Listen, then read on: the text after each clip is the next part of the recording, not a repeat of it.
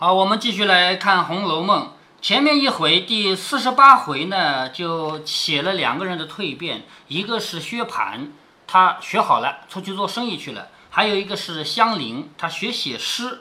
第四十八回马上就结束了。第三首诗，也就是香菱写的最好的一首诗呢，是在第四十九回交代的。正说话之间，只见几个丫头并老婆子忙忙的走来。你看啊，来了几个丫头，还有老太婆，忙忙的走来，来的比较快，比较急，都笑着说：“来了好些姑娘奶奶们，我们都不认得，奶奶姑娘们快认亲去。”好，什么话？那边来了好多姑娘奶奶们，姑娘们就是那些像宝钗这样子还没有出嫁的奶奶们，就是已经嫁给我们的爷辈的。比如说是像王熙凤这样，是吧？那他也搞不清来的都是哪些人，反正来了好多人，有姑娘有奶奶们，然后跟你们说说奶奶姑娘们快认亲去，快去认认你们的亲戚吧。李纨笑着说：“这是哪里的话？你到底说明白了是谁的亲戚？”那个婆子丫头都笑着说：“奶奶的两位妹子都来了。”好，这个话是什么呢？因为刚才问的是李纨，李纨问。究竟什么意思啊？是来了是谁的亲戚啊？然后他回答说：“奶奶的两位妹子都来了，就是你，你李纨的两个妹子来了，还有一位姑娘，说是薛大姑娘的妹妹。那薛大姑娘是谁呢？薛宝钗。哎，对，薛宝钗，薛宝钗的一个妹妹也来了，还有一位爷，说是薛大爷的兄弟，就是薛蟠的兄弟。这一会子请姨太太去呢，奶奶和姑娘们先上去吧。说的一进去了，宝钗笑着说。”我们薛科和他妹妹来了不成？也就是说，薛宝钗一听就知道来的男的肯定叫薛科，女的肯定是薛宝琴，后面会出现啊，肯定是这两个人来了。李纨也笑着说：“我婶子又上京来了不成？因为刚才说你的两个妹妹来了，我又没有亲妹妹，那就是我婶婶来了，带了两个妹妹来啊，是不是啊？他们也不能凑到一处，这可是奇事。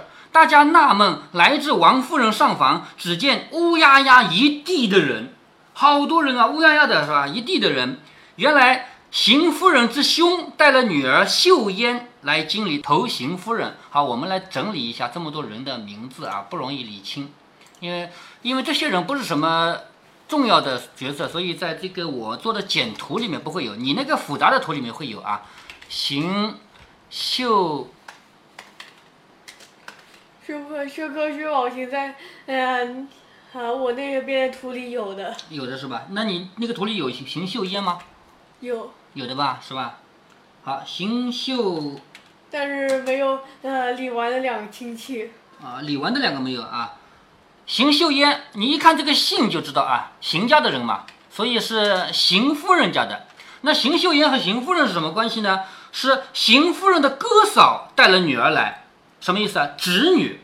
哥哥的女儿不就是侄女嘛，是吧？好，邢夫人的侄女儿邢岫烟来了。好，看看辈分啊，邢夫人比宝玉这一辈人要高一辈，但她的侄女跟宝玉是嗯平辈的，是不是？好，这邢岫烟来了啊。然后呢，可巧谁呀？凤姐之兄王仁也正进京，两个亲家一处打帮来了。好，这个是谁家呢？是王熙凤的哥哥王仁。王仁我前面提到过啊，王仁。他的谐音是忘人，就是忘记了仁义，因为这个人是个坏蛋啊，后面还会有他的戏份。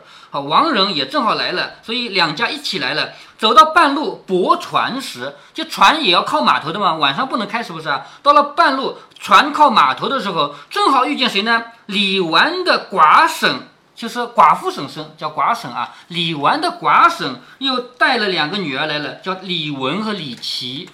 李文。李琦，看这个呃名字好像是嗯，呃一头呃辈分而且的部首，呃，但是都是女的。对对对，两个女的啊，是李纨的婶婶的女儿，那也是跟李纨平辈吧？嗯，是不是？所以这些人都是一个辈分上的啊。好，李文、李琦，他们三个人哈。名字和部首一样，是不是因为辈分那个？对对对。但是他们都是女的。嗯，因为像贾家这样的人家，男的女的其实不分的，女的也跟男的排辈。比如说林黛玉的妈妈。李家。嗯，李家对啊，他们都是贵族人家嘛。林黛玉的妈妈不是贾敏吗？是不是？也是反文旁的嘛。好，然后也上京了，大家续起来又是亲戚，就是船靠码头停岸的时候，大家碰到了，一说啊，我们还是亲戚啊，于是一起来了。因此三家一路同行，然后又来了一个薛蟠的从弟，从弟是堂弟弟的意思啊，就是父母呃两人的父亲是兄弟，那就是堂兄弟，就是你和菲菲姐姐是堂姐妹，知道吗？因为你的爸爸和他的爸爸是兄弟啊。这个是谁呢？这个是薛科。好，你看这个薛科的名字啊，虫字边，跟薛蟠是，哎，对，跟薛蟠一样啊，他们是兄弟啊。薛科这个科我打错了，是蝌蚪的蝌啊，是这个科。好，薛科因当年父亲在京时已经把胞妹薛宝琴，你看他的妹妹薛科有一个亲妹妹叫薛宝琴，他们薛家的名字肯定是这样的，男的是虫字边，女的是宝字辈，看出来了吧？是吧？男的女的还不用同一个辈分的。哎，然后是薛科带着他的同胞妹妹薛宝琴来，为什么呢？因为薛宝琴已经配了京中梅翰林之子为婚。薛宝琴是虽然没有结婚，但是等于已经订婚了。古代这个结婚有六个步骤，跟你讲到过的是不是啊？其中第一个步骤已经走完了，就是有未婚夫了，但是没结婚。薛宝琴这次到京里来是为了完婚的，这是一个前提。在这么多的女孩里面，只有薛宝琴一个是最优秀的，以至于贾母一眼就看上她，就希望她嫁给贾宝玉。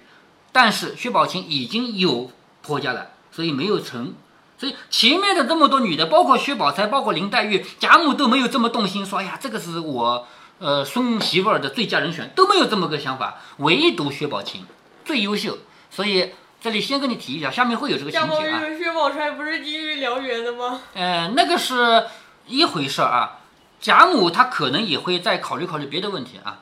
所以这里呢，因为嫁给梅翰林之妻啊，要来完婚，所以正要进京发嫁，就是薛科要带着薛宝琴来京里来嫁人。闻得王仁进京，他也带了妹子随后赶来，所以这一日会齐了，来访投各个亲戚。所以这么多人为什么一起来？是半路上碰到了，有的是约好了来的，有的是半路上碰到的，然后到了这里来，好，我们一起来了。于是大家见礼叙过，陌生的现在成了亲戚了，大家互相见礼，男的是这样的行礼，女的是这样的行礼，对不对？互相见礼叙过，贾母、王夫人都非常欢喜。贾母笑着说：“怪到昨天晚上灯花爆了又爆，灯花呢？因为咱们现在不点油灯啊，你不知道灯花是怎么回事儿。”就是我们来搜搜看网上有没有图啊？蜡烛容易产生灯花，其实不光蜡烛啊，就是煤油灯也有灯花的。我们小时候呢，因为老点这个，所以经常看到灯花。我来看看有有没有这个图，呃，有点有有点看得出来了啊，这个图啊，你看这是灯芯，看出来了吗？嗯。灯芯呢是布或者棉。不能用这个现在的化纤布啊，因为化纤本来一烧就烧掉了，是不是啊？棉布呢，在没有油的情况下，一烧就烧掉了；有油的情况下，棉布本身不烧掉，烧的都是油。但是烧的过程中，你看啊，它总是有一点点棉要烧烧坏的，是不是？烧坏的部分就是这个发亮的这个球，知道吗？然后它会炸开来，啪的一声炸开来。所以剪灯花是趁着它还没一炸，把它剪掉。就拿一个小剪刀，咔嚓一剪，咔嚓一剪，然后把它拿走。《红楼梦》里多处提到剪灯花，是不是？嗯。好几处提到过了吧？那如果灯花没有及时剪掉的话，它会爆开来，啪嗒啪嗒爆。那贾母说什么？怪不得昨天晚上灯花爆了又爆，结了又结，原来今天有喜事儿啊！其实这个都是没有道理的，对不对？每天灯花都爆的嘛，昨天晚上、前天晚上都爆的嘛。只不过站在老年人身上，今天有喜事，所以昨天那个灯花是因为有喜事才爆的。是不是？那前天大前天也报过，他肯定也不去想这个问题了。一面叙一些家常，一面收看带来的礼物，一面命留酒饭，就是留他们吃饭。凤姐儿自不必说，忙上加忙，最忙的不就是王熙凤嘛？是不是？李纨、宝钗自然和神母哈妹妹啊叙离别之情。黛玉见了，先是欢喜，伺后想起众人都有亲眷，亲眷我们现在这个方言叫亲眷，也有这个说法的。比如说，这是你家亲眷啊，就是亲眷啊。林黛玉她一开始高兴啊，来了朋友了，然后一想，别人都有亲戚，就我一个没有，是吧？唯独自己孤单，无个亲眷，不免又去垂泪。宝玉深知其情，十分劝慰了一番，方罢。好，也就是林黛玉总归是这样的，看看别人自己就伤心，别人开心他也伤心，别人伤心他也伤心。然后宝玉呢就只好一次一次的劝。然后宝玉忙来至怡红院中，向袭人、麝月、晴雯等笑着说：“你看，贾宝玉跑到怡红院，向他的丫鬟们去说这个事儿，说你们还不去看人去？谁知道宝姐姐的哥哥是那个样子，他这个叔伯兄弟形容举止是另一个样子。贾宝玉这个话，你猜猜看什么意思啊？他说宝姐姐的兄弟是那个样子，宝姐姐的兄弟是谁呀？呃，嗯薛蟠对，那薛蟠的那个样子是什么样子啊？什么？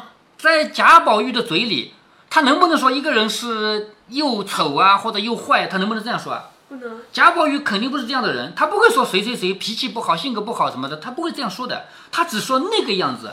在整个《红楼梦》里面，我们没有看到过贾宝玉说谁的坏话过，是不是啊？那其实他不光坏话不说，他连这个有的时候实话也不说，就是明明薛蟠这个人就是那样不堪的人，但贾宝玉不会说，他只说。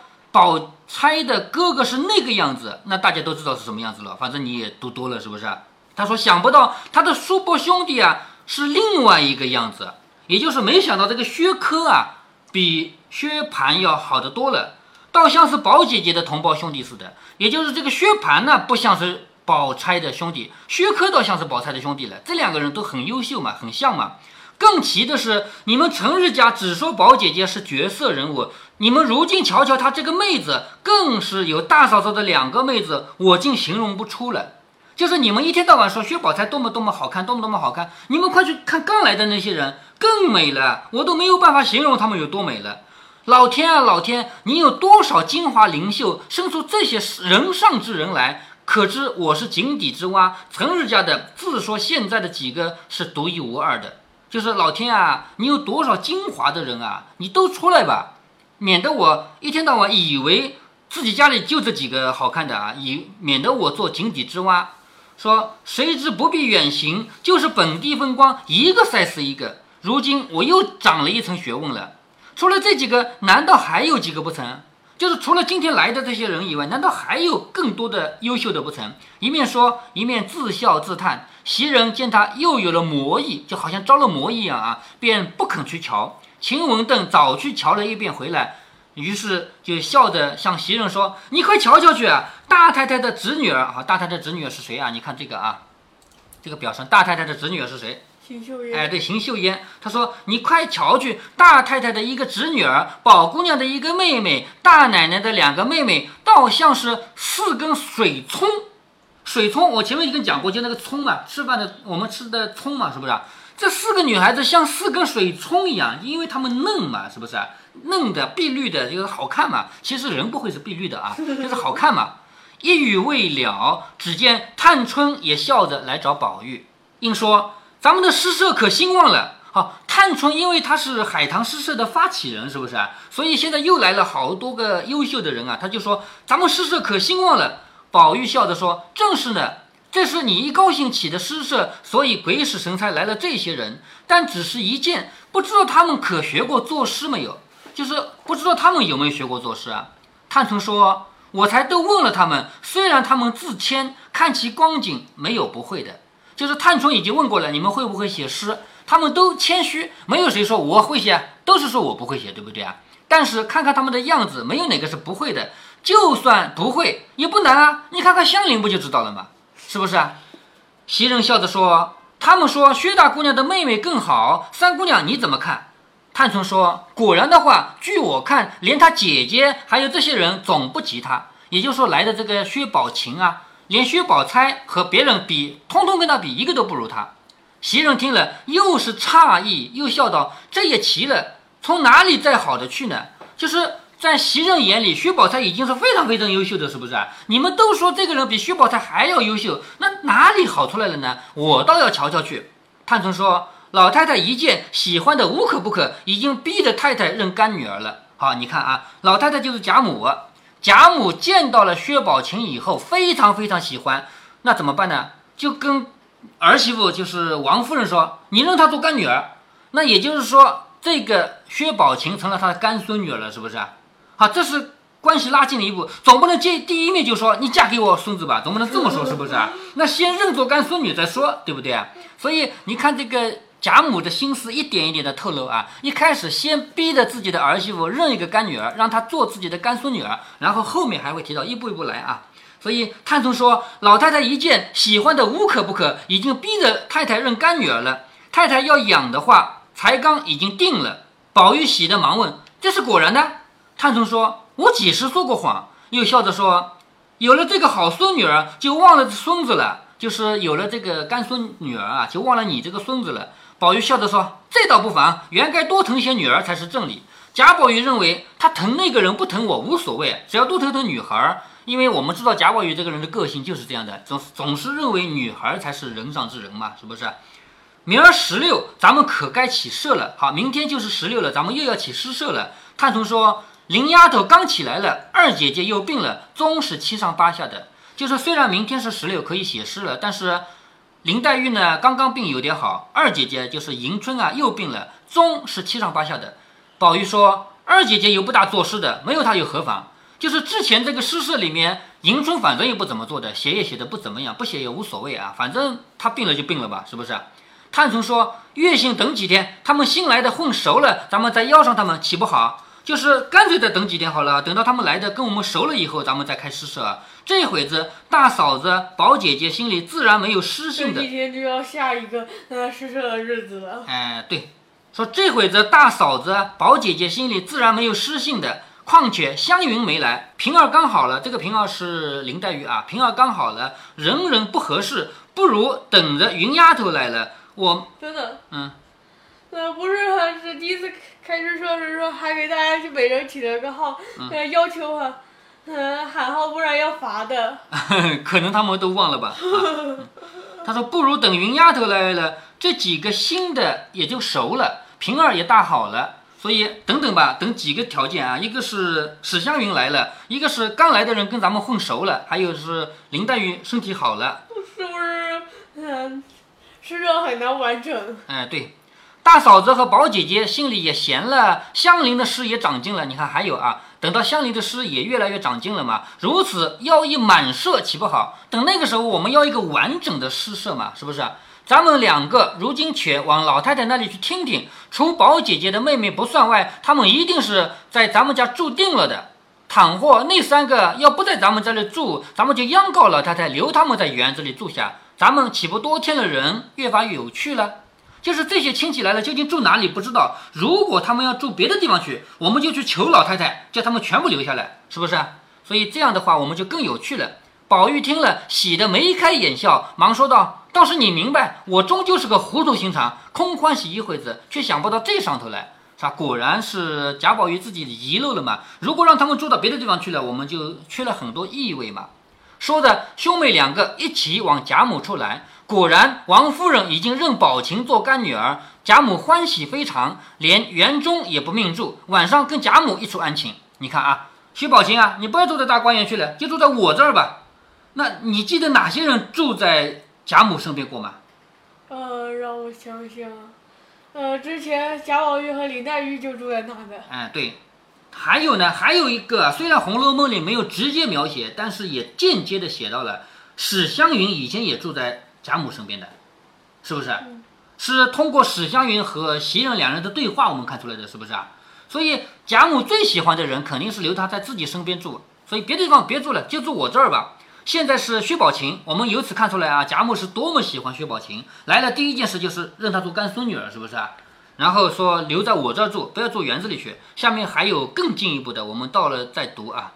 薛科自向薛蟠书房中住下，薛蟠不是做生意去了吗？对不对？好，但是这里是可以住人的嘛。薛科往薛蟠的书房中住下，贾母便和邢夫人说：“你侄女儿也不必家去了，园里住几天，逛逛再去。”邢夫人兄嫂家中原艰难，这一上京，原仗的是邢夫人与他们置房舍、帮盘缠。听如此说，岂不愿意？好，这里点到了一个特殊的情况：邢岫烟家里是穷的，邢岫烟是邢夫人的，是哥哥嫂嫂的女儿，对不对啊？也就是邢夫人的哥哥嫂嫂是穷的，那这个小孩呢，经济困难。到这里来是你让他自己去找房子住，他肯定没这个钱，所以到这儿来本来就是来投奔邢夫人的，让邢夫人给他安排住处，同时呢也要给点钱用用。听贾母这么说，就更高兴了。邢夫人将邢岫烟交给凤姐儿，你看啊，这里面还有一个细节，邢夫人把这个邢岫烟接下来以后，把她交给王熙凤安排。